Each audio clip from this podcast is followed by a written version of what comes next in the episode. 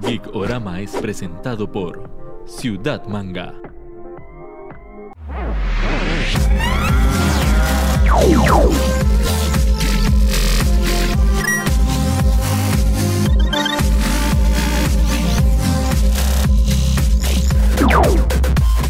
Bienvenidos amigas y amigos de Gikorama. Ustedes pensarán que es un poquito mágico, tal vez lo están interrogando, pero no, es neto por allá, por allá. Malditas sean las cámaras al revés. Y por aquí José Muñoz les saluda. Hoy vamos a tener un programa especial de Venom, Let There Be Carnage o ¿Habrá matanza? ¿Habrá matanza? ¿Carnage liberado? Eh, Carnage poseído. Por ahí tuvo, hubieron varias versiones, pero vamos a decir Venom 2 para hacerlo más sencillo. Neto, ¿cómo va todo?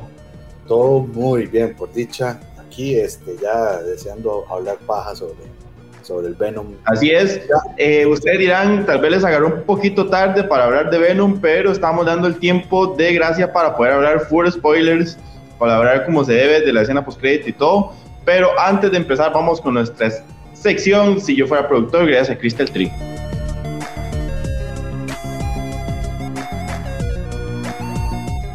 Si yo fuera productor, estaría gracias a Crystal Tree. Recuerden que Crystal Tree es una empresa que maneja trabajos en madera, cristalería, porcelana, con una técnica de grabado arena que eso no lo nada, totalmente personalizable al gusto de ustedes, una excelente eh, opción de regalo y ahora también cuentan con la marca Crystal Wear, una serie de camisas, abrigos y otras prendas sumamente chivas, diseños chivísimas, todo igual en la nota geek para que se fijen en las dos páginas.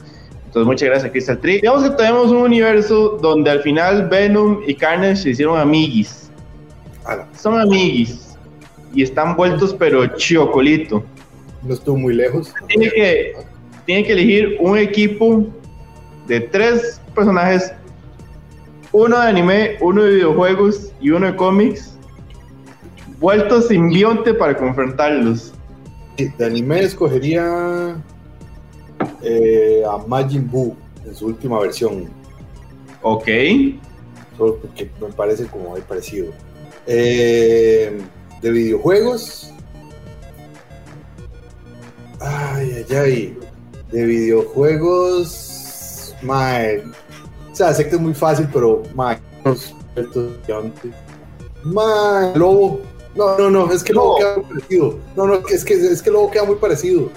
Ma, ¿puedo, tirar una que no me, no me incumbe a mí, nada más por tirar algo. Dale, a ver, dale. Satana. Ok. Está mejor, porque yo iba a decir batiduende, pero sí está bien, dejémoslo Satana. El batiduende. No, no, no, olvídelo, batiduende, mae. A uno le pones de Carnage, a uno le pones el de Venom, y el otro de, lo usan de, de saco de entrenamiento, ¿verdad? Ok. Los personajes que te doy serían eh, Eren Jaeger. Ok. ok. Y Caneda de Akira. Vegeta de Carnage, eso, eso es así, pero eso yo creo que no hay duda. Porque verlo chocolito, verlo así, pero vuelto cremoleta. Caneda de Venom y que me agarren a chiquito Jäger de, de saco de pochimbolma, porque a veces es medio molesto el compita. Eh, XY, gracias a Crystal Tree.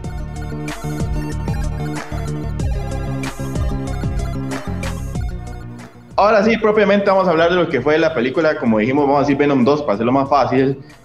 Recuerdo, full spoiler, si no la han visto pueden ir a verla y después este programa queda en YouTube y en Spotify para que lo puedan ver y no le hagamos ningún spoiler. Neto, eh, secuela directa, ¿verdad? O sea, tal vez si hacemos una recapitulación, ¿qué, qué sensaciones le dejó usted la primera Venom? No, la primera Venom me dejó sensaciones muy negativas. negativas en cuanto Ok. que es, o sea, era el Venom que siempre hemos querido ver. O sea, el diseño del personaje es intimidante. Mae, pero a nivel de historia, le faltó historia, faltó demasiado, faltó potenciar un villano real, faltó como generar un poco más ese conflicto entre, entre los simbiontes, como para que uno se la creyera más. Faltó como, como, como que la razón de por qué Venom decide quedarse en la Tierra tuviera sentido y no fuera nada más porque el Mae, no sé, le dejó de picar un huevo. Entonces digo, bueno, ya está bien, me quedo, no sé. Clímax de la peli es súper, es, es anticlimático, un poco sin gracia. No sé, es, fue como raro y aún así la película sirvió, pegó mucho, muy, sí. Digamos, lo, lo, que sí, lo que sí me gustó mucho fue el, el, binomio ellos dos la relación que, que, que, se va dando, ¿verdad? Creo que solo un Mike que realmente sea un buen actor puede llevar una, una locura así de estar hablando con él obviamente cuando está actuando hay alguien leyéndole la línea detrás, pero, pero no sé, como, como, como es, esa relación eh, no hubiera sido fácil con cualquier actor. Entonces, ¿a vos qué te pareció la primera? es raro porque, digamos, yo recuerdo haber salido de la sala un toque decepcionado, porque en serio era, era justamente esas balas que, que usted decía, o sea, el trailer lo vendió no bien, el diseño fuera de que nunca me enamoró el diseño de Venom, me parecía que era funcional porque se veía grande, se veía atemorizante. El, el cast de Tom Hardy parecía muy buen cast. Como que al tiempo acepté que era una versión más friendly de Venom y que si vos la ves, madre, y, o sea, y yo, y yo me la he topado varias veces en cable, madre, y es mentira, no puedo dejar de verla, madre, porque es una película súper llevadera, madre, es una película como que usted está pereciendo, madre, usted puede ponerla y se queda viendo el rato ahí, y teléfono. Madre, entonces, o sea, como que yo después como que traté de entender como, madre, mira, es una primera aproximación, tal vez los más trataron de jugar safe, los más se fueron por el lado cómico de Marvel, a pesar de que son Sony. Ok, ahora empiezan a salir los trailers, empiezan empieza el hype, porque tenemos, yo creo que hubieron dos noticias como que nos empezaron a ilusionar. Andy Serkins como director y Woody Harrison como Carnage. Y a eso tal vez le podemos agregar como el punto del 2.5 de cuando Andy Serkins salió diciendo empujamos el PG-13 lo más que pudimos. Esto está al borde de ser de 18 años. Andy Serkins no es conocido por, por sus películas gore, ¿verdad? O por su contenido sangriento, digámoslo así. Eh, Andy Serkis es un grande en todo lo que hace. Pero en ese tipo de contenido no. Entonces yo creo que lo traen a él por dos cosas. Uno, uno porque como director, como gran director que es, películas de entretenimiento fuertes que ha estado, y el más sabe darle el toque, número uno. Eh, no, creo que era solo uno nada más. Porque, ok. El otro no me sale.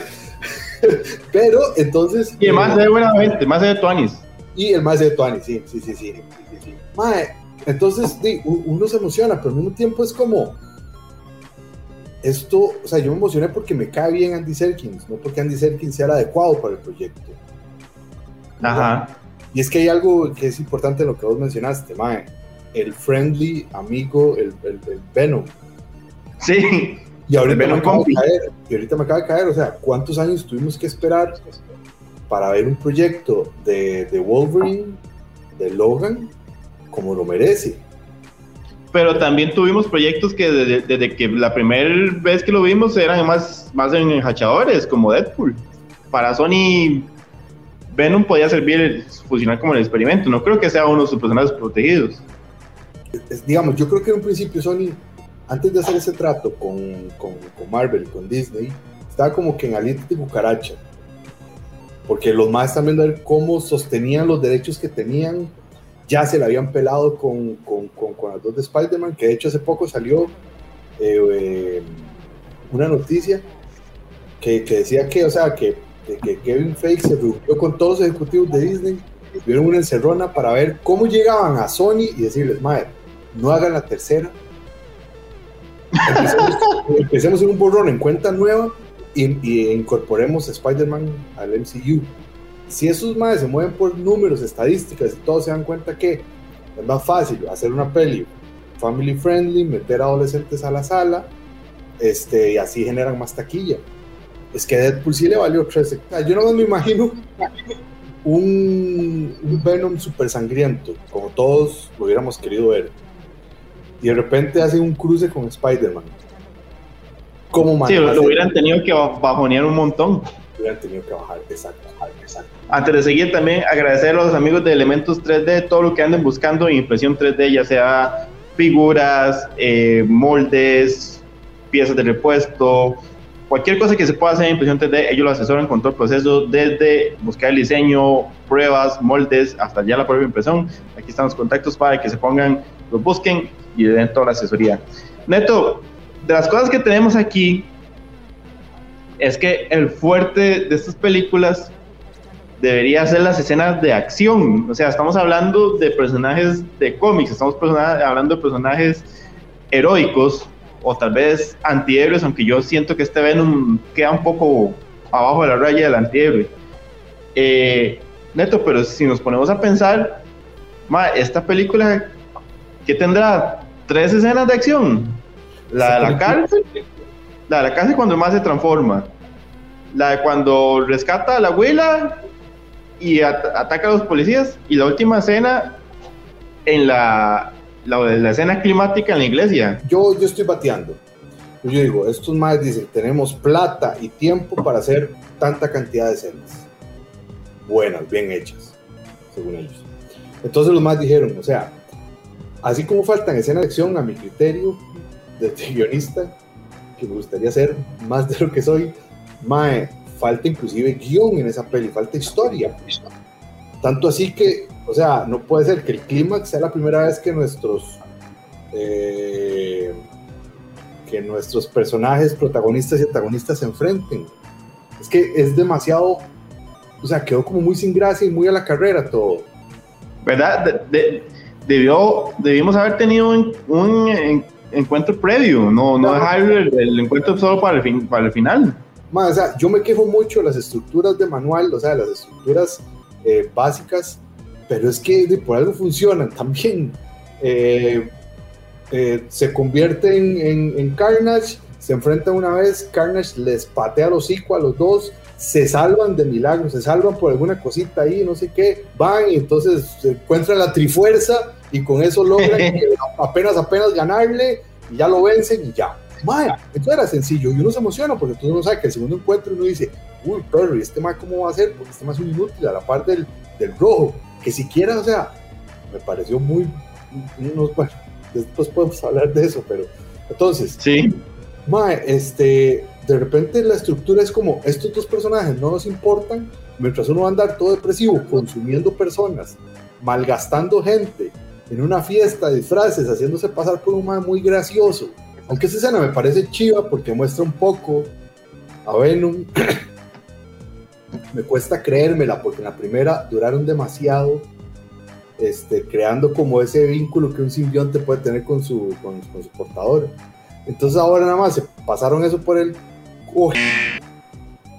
Inclusive, es más, inclusive hasta el final este, la, eh, la, señora Chang es digna de portarlo, digámoslo así, de alguna manera, ¿verdad? Es que no, no, no solo como el tema de ser digno, Neto, es que digamos, bueno, vos pasaste de una película donde los más aprendieron a estar juntos y quieres saber ya lo que pasó años después, yo siento que usted tiene que empezar por lo menos con una vara como que le digan, mae, estos mae ya se entienden a este punto, estos mae ya pueden hacer este tipo de varas y estos mae ya como, como Venom hacen esto. Y, lo, y se lo dejan a usted, en los maes como Venom pueden cocinar. Y fuera de eso, mae, para mí esa secuencia de los maes separados de esta pelea no le aporta absolutamente nada. O sea, es como un momento como que lo mae, mae, ¿cómo podemos hacer para quitarnos un toque estos personajes de lado para volver a meter a Carnage? ¿Qué podemos hacer para que la gente no piense, para, como para que este man no esté avanzando? Mae, que se peleen. Y si uno recuerda la primera película, mae, si usted recuerda la primera película, mae, la gente se moría. O sea, de todos los más que probaron, solo como dos más pudieron tener el simbionte. Ahora todos pueden, perro. Ahora todos pueden aguantar, mae y, podemos caer en, en, en, teorías de nosotros justificar, decir, no, pues que seguro tal vez por esto y esto y esto. Pero no se trata de eso. Porque fue solo un ratito, entonces no les pasa nada. Sí, o sea, no se trata de eso. Entonces, no, no, se crea una expectativa del pleito entre los dos más y por ende, ya cuando sucede, yo, cuando sucede ya uno sabe, bueno, va a ganar, porque es el especial, el, el, el, principal, solo quiero ver cómo gana. Y cuando uno ve como el Mae, como gana, es como, ¿qué es esta mierda? Si vos lo ves, Mae, Venom le gana a Carnage no porque no hay ninguna evolución de personaje, en realidad, o sea, no hay como los más lo ganaron porque convenientemente el interés romántico, que es lo que motiva a Carnes, la madre tiene un poder que convenientemente es la debilidad de los dos. Pero el madre supo aplicarlo solo a uno. Madre, no sé, pero es el mismo Venom que vimos en la 1. Hasta más favor. Es más, inclusive a mí me dio, a mí, me dio, sentí un poquito de pena, digámoslo así, no sé, cuando el mae ve un carne, un, carnes, un simbionte rojo y el mae se asusta. Y el mae paniquea. Y el mae paniquea y es como, mae, no tiene ningún sentido que paniquees porque vos los debes conocer todos. Y, o sea, o, no sé. Y hay, y hay dos cosas muy estúpidas como la relación de padre e hijo que tiene Venom con Carnage, que eso no tiene sentido en ninguna parte. Y, hago, aquí un, asterisco, lo mando a pie de página a ese poder rarísimo que tiene Carnage de meterse al internet y poder hackear. Mae. O sea, ¿en qué momento un simbionte es un hacker, mae? ¿Y, y por qué magos? Mae, e, e, eso es pura vagancia de guionista, mae. Sí, y el otro punto que me pareció muy, y este sí me pareció desperdiciado, es cuando, cuando este ma, el, el, personaje este Woody Harrison le dice a Tom Hardy, ma, es que yo solo quería un amigo, y es como, tuvieron escenas para construir eso, tuvieron muchas escenas para construirlo, y no lo hicieron. O sea, ¿qué pasa si, si, si este ma Woody Harrison es un loco con todo el mundo, es un cabrón con toda la gente?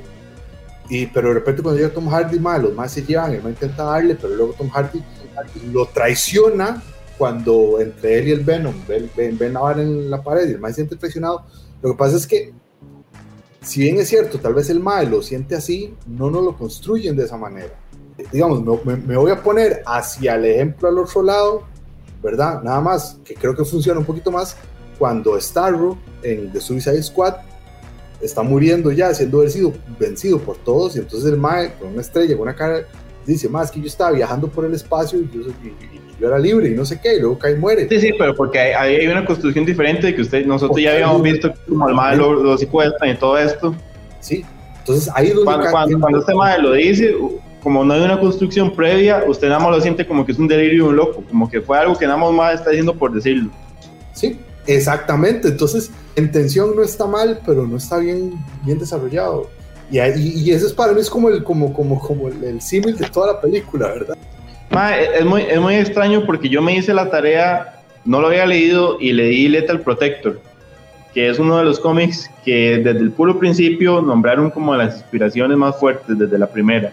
y si vos lo lees, es un cómic que usted los, lo agarra y las manos todo le queda valiendo a usted 80, es, no puede ser más ochentero ese bendito cómic, mae. Usted ve esa propuesta, mae, y sí, es un Venom súper cómico, mae.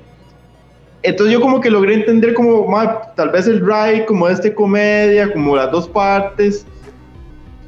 Pero, mae, qué raro cuando te vas tan atrás, cuando tenemos tantos, hemos avanzado tanto, mae. O sea, está bien que es un arco súper importante del personaje, pero, mae, hemos avanzado tanto. Yo creo que si usted le pregunta a alguien ¿qué es Venom? Venom es un antihéroe que es violento, que es sangriento. No te van a tirar tan atrás. Puedes tener la parte de comedia, que no está mal. A Deadpool le funciona, Deadpool es el ejemplo. Pero cuando tenés un personaje que es tan, tan sangriento, o tan desalmado, o de que tan sin, sin sentido de valor por las personas, parece que les importa más las gallinas que las personas. Mae, este. De, tienes que tener la contraparte, no te puedes solo quedar en un lado. Estos más siempre juegan, o sea, estos más tienen un área delimitada y de ahí no se salen. Y ya puede ser un poco cansado y puede ser un poco viejo, o sea, y, y, sí, o sea, esta, esta, peli huele a 80, uno huele a 80, huele a 90, huele a sitcom de los 90. El problema de esta película es, el tema que nos tiene que dar una nación para toda la familia PG-13 o el problema es un mal guion? En principio es un mal guion. Esta peli es un mal guion. Y si digamos, y si me dan una historia, aunque sea PG-13, pero que tenga sentido, yo no salgo tan asqueado. paréntesis, si usted agarra la escena de la cárcel cuando el, cuando el se libera y le pone un render con, con, con, con, con, con, con, con splash de sangre, ahí está, queda perfecto. O sea, esa escena es una jeta que no haya una gota de sangre, pero bueno, está bien. Mae, igual, per- perdón que le interrumpa Ernesto, pero ¿cómo es posible que ese Mae ahí, Carnage de repente se convierte en un tornado? Cosa que yo no sabía que lo el Mae podía hacer, pero esa, vara- esa no sale nunca más. que para mí el mayor problema está en el guion, porque este guion está basado en, en ver qué, qué, queda chiva para cada escena. Entonces, en la escena de la cárcel hagamos esto que es muy chiva, pero no se retoma. Este, cuando, cuando eh, eh, hagamos que estos más se separen, ¿verdad? Y entonces eh, eso pierde sentido con todo lo anterior. Es como que, como que, a ver, a esta, a esta escena le sirve que la hagamos de esta manera y nos vale tres hectáreas de ver si lo anterior o lo que viene después pega. Tiene sentido. Exacto. Y entonces, mae, uno se siente completamente desconectado. Entonces, vamos a ir con nuestra sección X en Y, gracias Iván Manga. X en Y estoy gracias Ciudad Manga. Recuerden visitar la megatienda de Ciudad Manga que está en San Pedro, a la par de la parrillita de Pepe. También recuerden que ahí está Monchi Noodles para que coman un ramencito rico, algunos snacks, bebidas. Pero recuerden la super tienda, cómics, figuras, camisas, llaveros, todo lo que ustedes piensen, Funkos están ahí. Y si no pueden ir a la tienda, recuerden visitar ciudadmangacr.com donde está todo el stock de la tienda. Se lo llevan a la puerta de su casa. Entonces, estos son supuestos para seguir vacilando y cerrar el programa hoy. Neto, ¿cuál es el que, con cuál vamos primero? Para vos, ¿en cuál, ¿en cuál sitcom quedaría mejor esta relación de Venom y. ¿Cómo se llama? Y, sí, de Venom y Eddie Brooke. ¿En Seinfeld? ¿En El Príncipe del Rap? ¿O en Cheers? So- solo por una, un elemento así súper banal, súper idiota, pero voy a decir en Príncipe del Rap solo porque quisiera ver a Venom alzando a Eddie y tirando la, de la puerta como tiraba de tío Phil a... ¿Cómo se A? Jazz. A Jazz, madre. Solo por esa escena elegiría eh, madre, el Príncipe del Rap. Pero ¿cuál sería el casting oficial de Venom, Carnage y director para usted si la película fuera así? Que lo más dice, "Madre, nos vamos a volver locos, esta hora es gore. No es para mayores de 18, es para mayores de 30. Eh, es que Woody Harrelson es el que es. O sea, O sea, lo que tuvimos fue un desperdicio de actor. Mm, O sea, fue una vara ya de dirección y guion, pero el, casting estaba bien. vean, mae, si han visto eh, Natural Bone Killers, ese es el mae. Natural Bone Killers de Oliver Stone con un guion basado en un guion que fue de Quentin Tarantino, mae. Ese era el mae. Eso era. Mae, o sea, irse por una fácil es por algunos de, de- de- de los de John Wick, pero es que esos maes tienen un manejo de la sangre y de la acción tan rico. Mae, tal vez, ¿sabes quién tal vez? Este mae, el, el- el uruguayo que hizo eh, Evil Dead, que después hizo las, las de No Respires. Fede Alves. Ese mae. Muy bien, muy bien. Igual deja a Tom Hardy. Mae, sí, mae, no, Tom Hardy es el mae, güey.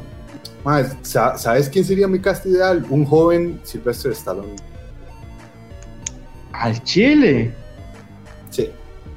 Bueno, bueno, se la compro. Esto fue X en Y, gracias, Iván Manga.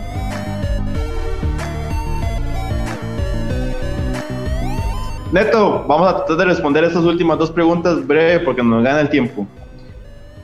Eh, al principio hablamos de la, de la precuela, que nos desilusionó, pero por lo menos sir- servía como una versión amigable de un Venom ahí más tuanis. Esta va por la misma línea o se queda abajo de lo que nos había planteado la primera. No, o sea, es que esta agarra lo peor de la primera, que es lo más sano, y lo explota al doble. Entonces, O sea, potencia todo lo malo.